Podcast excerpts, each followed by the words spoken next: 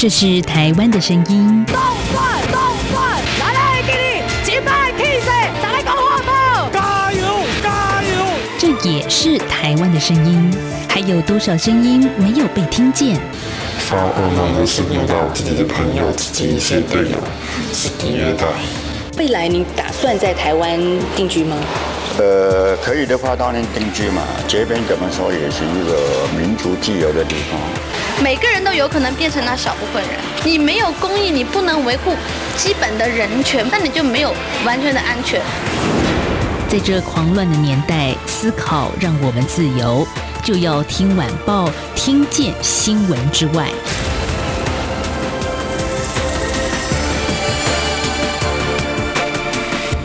欢迎收听，就要听晚报，我是宛如。在宛如的节目呢，经常会谈到一些人权的故事啊。但说实在的，每一次我在做这些访谈前的功课的时候，我自己的心里的压力都好大，因为每一个人权事件的背后，好像都是一连串的泪水、伤痛。当然，我也希望不是只有负面情绪当中，我们也希望今天的节目可以带给大家一些正能量。所以今天要谈的是什么呢？我们都知道台湾的男人哦，就是有一个服兵役的一个义务。在这个义务当中，我们过去可以说是有一种说法，叫做合理的叫做训练嘛，那不合理的叫做磨练。那如果磨练过头了，或者是磨练的过程当中，发生了一些让人很遗憾的事件，该怎么办呢？其实我们在今天的节目要访问的是黄妈妈。进行正式的访谈之前呢，我们先来回溯一下，到底是什么原因让黄妈妈站出来，从一个平凡的家庭主妇，到现在走上街头与军方直球对决的一个人权抗争者。事情要回到一九九五年，当时的海军二兵黄国章离奇的落海死亡。那黄妈妈告诉我们说，呃，当时国防部是告诉他，他的儿子穿着便服逃兵。为什么？好，所谓的逃兵，我们要引号啊。最后，他的遗体是在福建的沿海被渔民发现，而当时他穿的是军服，并不是便服，所以好多事情证据不明，疑点重重啊。因为儿子的案子，让这个母亲走上街头，四处去陈情，就是为了找寻真相。而可是这个妈妈一走上街头，不是一两年的时间，她一走就走了二十五年。前阵子在二零一八年有个纪录片专门拍摄黄妈妈的故事哦，叫做《孤军》。接下来二零二一年 Part Two，也就是友军。即将要上映，所以我们在上映之前，把黄妈妈邀请到我们的录音室现场，跟大家来谈谈她这二十五年怎么从一个平凡的家庭主妇走到现在的人权运动者。哎，黄妈妈你好，宛如你好，哎，陈烨好，嗯、我旁边还坐了一个被我霸凌了两年的，没有没有没有。接下来要请这个陈烨跟大家打声招呼。陈烨就是 Part Two 友军的企划，欢迎李陈烨。哎，大家好，宛如好。今天我们想请黄妈妈来啊，那宛如就刚开始当然就跟黄妈妈闲聊一下，黄妈妈最近连忙些什么呀？好，黄妈妈就说她最近哎出去了，就是才刚回来啊，刚回来就是回刚回到台北的家了。那我就说黄妈妈你去哪里玩？啊，这个真的是很白目的问题，因为黄妈妈没有在玩的啦。啊，我是我还是一样的工作，就在协助家属哈，或孩子遇到在部队遇到问题的时候，在协助他们解决或处理。但是当然，二十五年前跟现在是不一样了。嗯，哦，以前都是比较冤案，比较冤的多。嗯，啊，因为早期的部队，他就是谁谁说了都不算，他们说的最大。哈，现在呢，随着时空环境的进步，然后资讯大家都重视了嘛，哈，所以慢慢的有转变。军人的义务是什么？他就是要被训。嗯，被训成一个真正的军人，嗯、对，最后保家卫国嘛。对，所以说有些部分哦，会在这里哈，他当他到了这个团体没办法适应的时候，呃，他就会有很多的意外发生出来啊。因为因为毕竟他还是要有一个规定嘛，还是有一个规定，有一个处理的程序，在这里就会发生一些纠纷、争执，或甚至产生了一个意外。那这些意外。军方有没有责任？我还是会认为军军方有责任。嗯，这个体制还是该承担一部分责任。但是现在呢，我认为有些家长或当事人他自己也必须承担一些责任。嗯，毕竟二十五年过去，现在看军队跟过去二十五年国章所待的军队环境、时空跟氛围都不一样了。我其实，在访问黄妈妈之前哦，也跟一些男性的友人聊到说，哎，今天黄妈妈来上我节目，哎，然后那些呃中年男子啦，哈，也不年轻了，就说，哎呀，你一定要代替我谢谢黄妈妈。当年我当兵的时候，正好是国璋出事后两三年，他感觉到已经不再那么恐惧了。以前对一个男人当兵就是两年嘛，义务役的时候，然后突然被丢到一个人生地不熟的地方，我要怎么样？保护自己，或者是那个那个陌生感该怎么办？跟跟谁求助？那时候国昌出事之后哈，我就一直站在街头，嗯、我就一直站在这个抗议线上。嗯、所以说那时候确实也给军方有一些的一个镇压力啦。嗯、所以说镇压力是指的 对，因为因为那时候是因为我早期找的是。黄信介的那个办公室，还有陈永新立委，嗯、他们是来、嗯、来协助我。那所以说，那我又一直都都站在不断的在陈抗陈抗。所以说那个音量了，也造成，因为那时候民进党还是都在喊着人权议题嘛，所以那个声音还算是蛮响亮。然后我都一直跑所谓的地下电台早期，甚至那时候媒体采访我都还，他们还会害怕。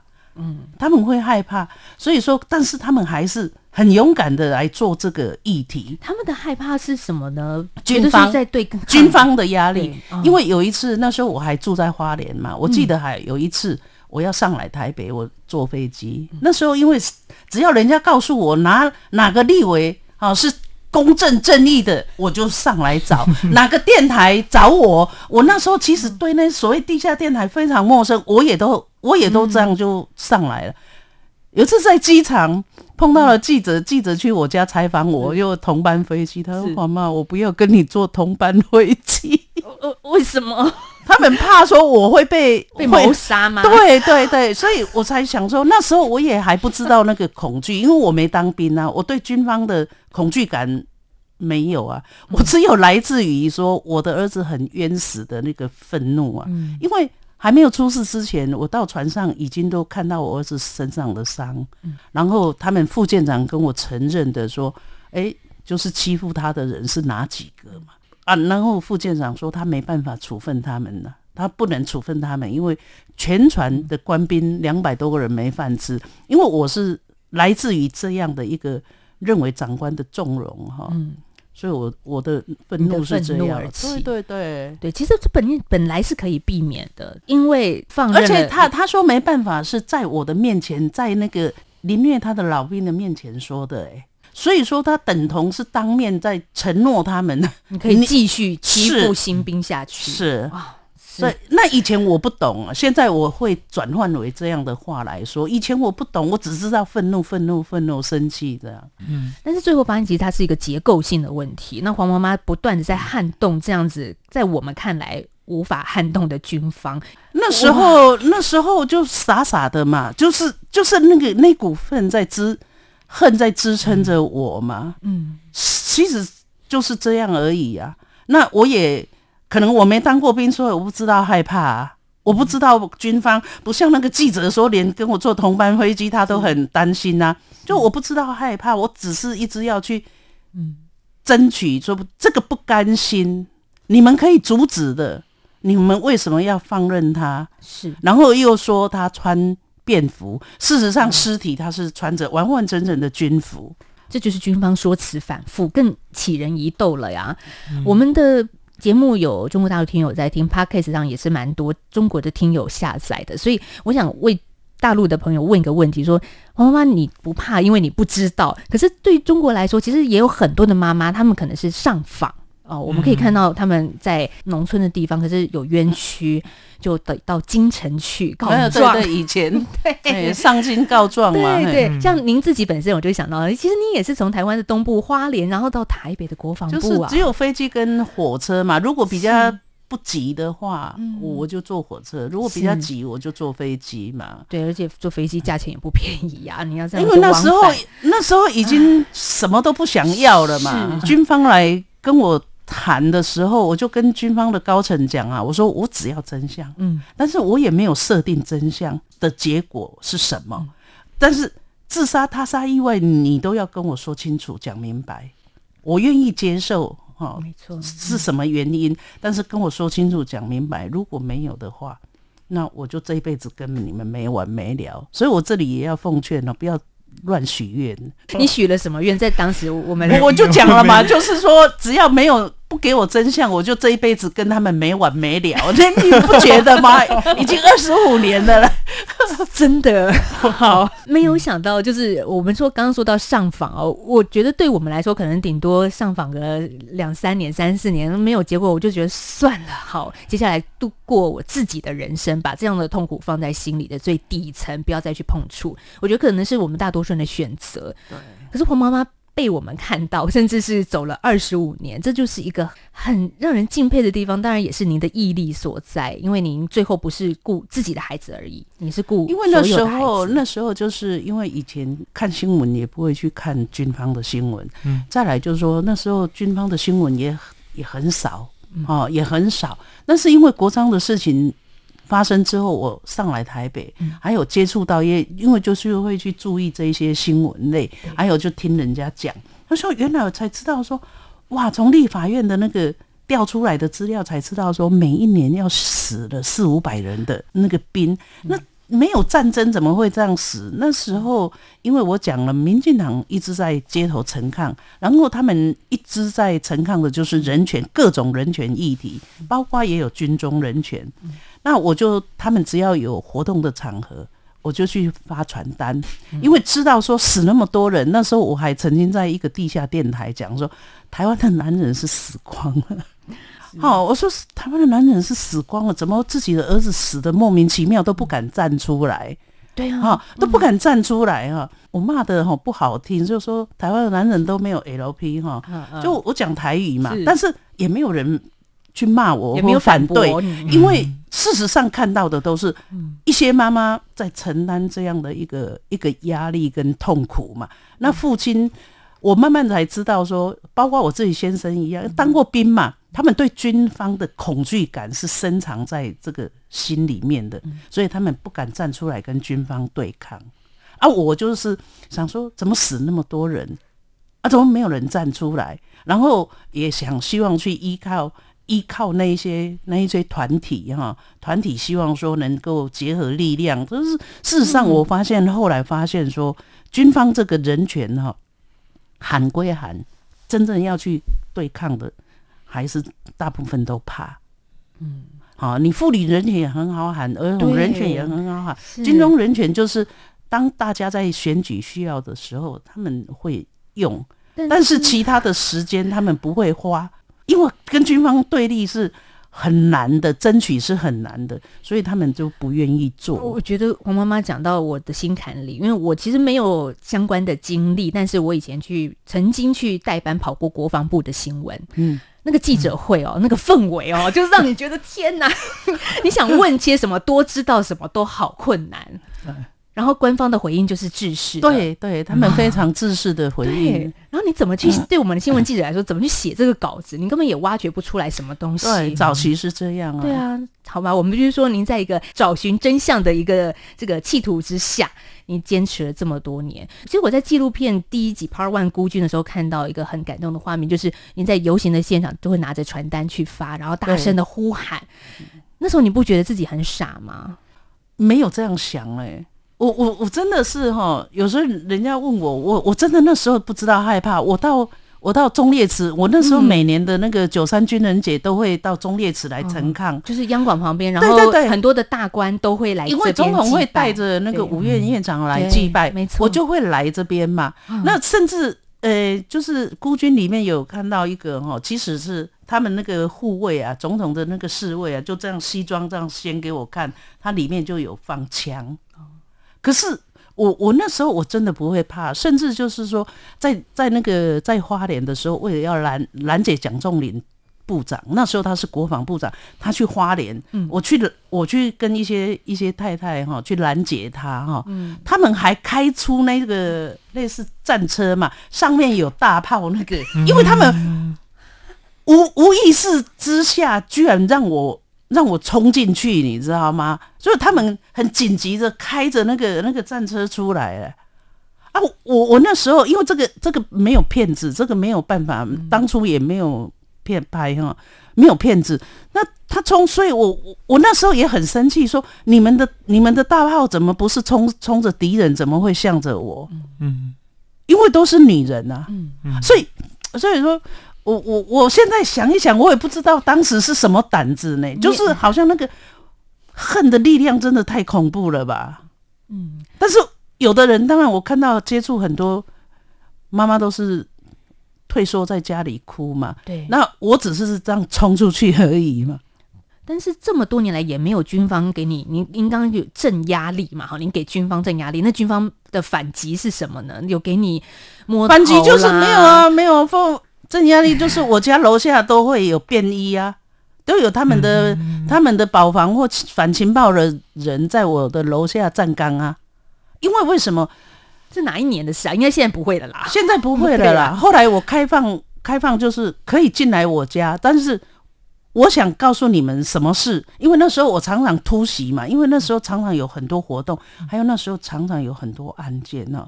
那所以我说无预警的出突袭，好，不管到总统府到哪里，哪个场合，哪个营区，所以他们就会派派人在我家楼下。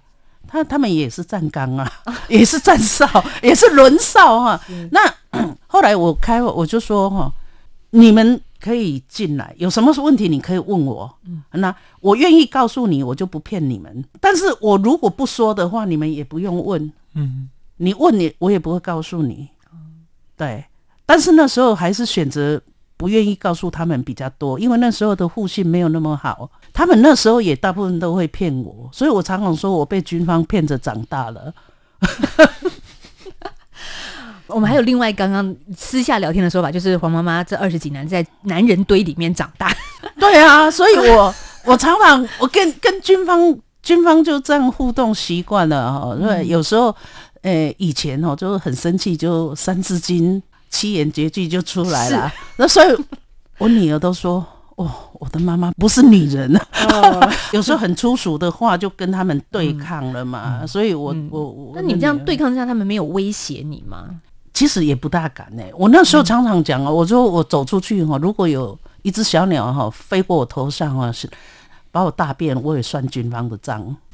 其实反而哈，我那时候哈，可能就是一直在台面上哈，就是在在那个马路上，嗯，在各单位，不是立法院就拿，还有一边就是民进党在推那个一些。国防法的一个修改，所以我都几乎也都在立法院那边跑，可能也这样哈，他们只敢默默的跟，不敢明着来啦。好，我们这个阶段，我们也来听听 Part Two 友军纪录片的片段。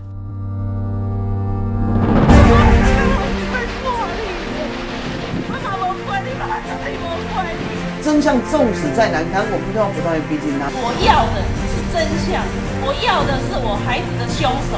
我们假设有凶手，找不到那样的凶手。我绝对是徛第一点的军方正在戏。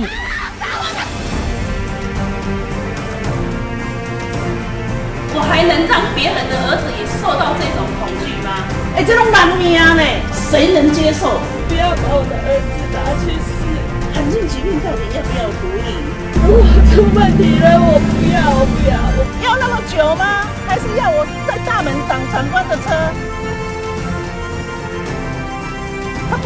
他就敢跟你不承认呢、啊？我当然要怀疑啦，因为今天是当事人，他自己都非常错愕了。知道了，也是不知道了。好，我们继续回到《就要听晚报》。其实刚刚宛如自己稍稍只是看一下孤军，就觉得很感动。影像当中都是母亲的眼泪，这种眼泪，对。你会觉得真的为母则强了，所以我想接下来这个阶段，我们先问这个气化陈烨哦，嗯、就是身为一个在旁边跟着黄妈妈的一个气化，而且友军的拍摄是孤军的延续嘛。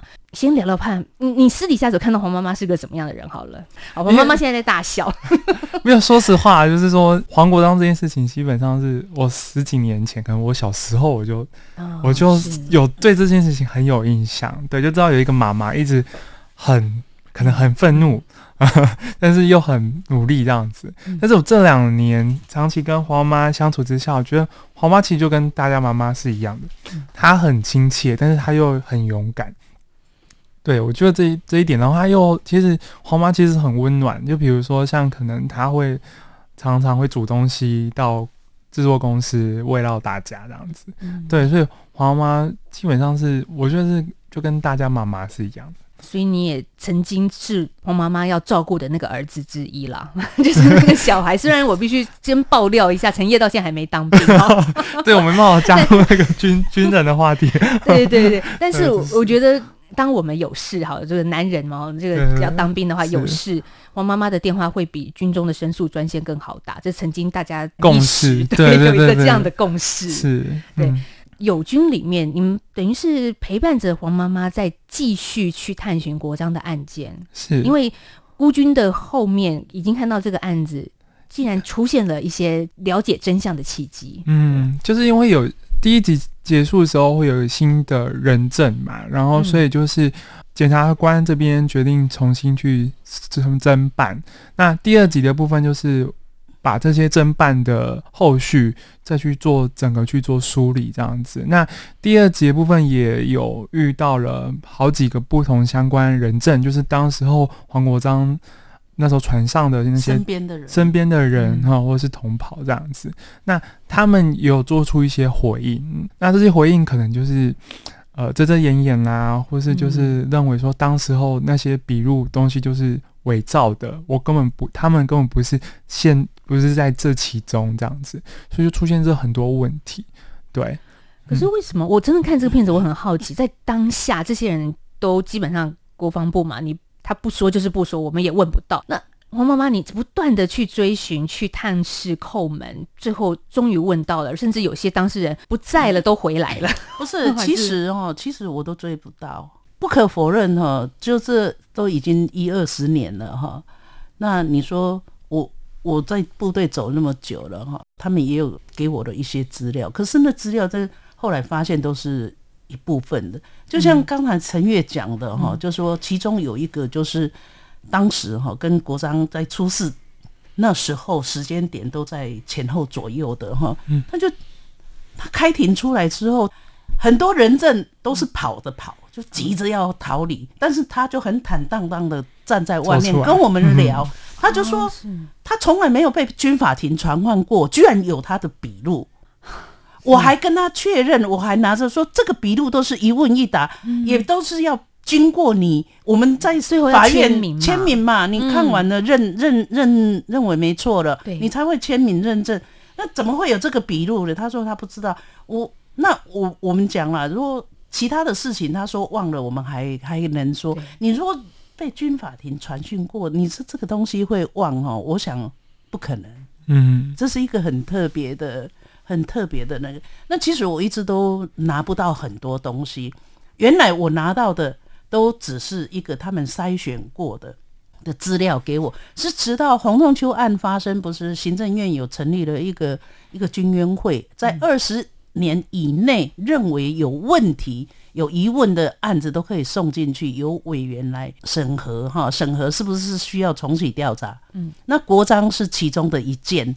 好，那经过委委员这边哈，就委员就可以去跟军方调调阅资料，嗯、所以是从这边调阅资料之后，委员认为说他确实有相当多的疑点，转送到高雄地检署重启调查，在之后从律师阅卷出来，才看到说我好多好多没有看过的一些他们的他们的访谈，因为。军方出事情，有一个有几个单位会去约谈相关人，保防、监察，就是男生讲的正三正四啊，然后就是军法庭，嗯嗯，好，这些这这些资料我才我才看的比较多，所以才发现说，原来很多东西，包括黄国章打电话回来的地点，就出事当天。那个地方是潜舰的单位，那个是连长官、军官要进出都要征件派令才可以进出，怎么黄国章可能一个小兵可能去嗯，进去呢双卫少诶，怎么会可能去那那个地点会客室去打电话？再来，他那个单位是没有外线电话，他们里面的资料就说，当天黄国章要出事，不是有打两通电话回家嘛，求救嘛？那这两通电话，我才看到他们的笔录里面，就是说带他的人，还有他的那个班长说的，他们带他的人说的，他有一个学长在带他，因为 他是新兵嘛，嗯、对，不能自由活动。嗯，然后黄国璋居然可以进到一个在修理潜舰的一个机敏、很机敏的单位，很机敏的单位里面有个会客室，说黄国璋在里面打电话。那到我们拍第一季的时候，诶、我们拍第一季的时候，诶、没有军援会，军援会那个委员也有去现场去查勘，我才知道说，原来这个单位他是不轻易让人进去，不可能呐、啊，不是不轻易，是不可能，是连军官都要有派令跟证件，他才可以进去，嗯、而且那里面是绝对没有对外线的电。外线电话，他只能内线，他们军方的内部才可以通话的。嗯，那何国璋怎么进去，怎么出来？所以当时，当时这一些他们的一个访谈记录，居然都可以让军法官去采信。所以早期是他们是这样。以我现在来认为，我在在反观，可能军方以前他都是敢这样做，他没有想到说，十八年后、二十年后。居然会有这个转变，这个资料泄出来，嗯，所以黄妈妈一直说，像这样的笔录记录可能是假的，就是当当中有一个人已经说我没有接受过这个笔录，但是有被记录，对对对，那个人很坦荡荡啊，对，然后再加上国璋的那个打电话的过程，其实也地方那有可疑之处。那还有还有一个东西就是说，当兵的人他都有一个日记，对，啊，他有一个日记本，这个日记本我是从。以很早以前就跟他们要，因为会有人告诉我嘛，嗯，所以我都是听人家说的，我是要不到的。好，包括他头上那一支针哦，他们都说船上没有。可是待过这种比较南洋舰就、比较那个老旧舰的，当过兵的人都会告诉我，他们船上是有这一种东西，但是这种东西他们叫料件。这种料件它是被管制的，并不是你你你都随时可以拿哈、嗯哦，你要拿证件去换。所以我妈妈刚刚讲那个头上的那根针，也就是在太阳穴有一个大的钢钉在国璋的头上。嗯、那当时没有科学办案嘛，就是没有人再去细查，没有，因为那个东西是我我去中国大陆去认尸的时候，他已经被埋葬了。他被埋葬了之后呢，因为那个谁。红十字会他们公安验尸的时候，他也不没有验尸。我后来听那些渔民在讲，他就是拍拍照，拍照，他没有真正的去验尸。如果真正验尸，他可能就会发现那是凶器，还有这里对头顶有一个三角锥的东西嘛。那时候就是说，照片洗出来，就是由由那个红十字会对岸提供的照片，他们说照片不能为证啊，啊，照片。只是因为这支钢针是有金属反光嘛，所以杨日松也讲了，这个就是一个一个一个钢针的东西嘛，金属的东西嘛。可是怎么说都说，因为那那是照片啊，不能成证啊。啊，是尸体已经火化了啊，因为我在那边，我只能火化回来啊。对。所以这个案件到底怎么样继续的办下去？而且甚至可能很多人都会说啊，那这过这么久了，可能追溯期也过了。是黄妈妈，你干嘛还要继续追下去？有，什么意义呢？我们 真的讲不完了。这个下一集节目我们再继续聊哦。我们下一集节目再请黄妈妈也聊聊刚刚所谈到的国璋的日记。其实，在《孤军 Part Two》就是《友军》这部纪录片里面曝光了，也让大家知道。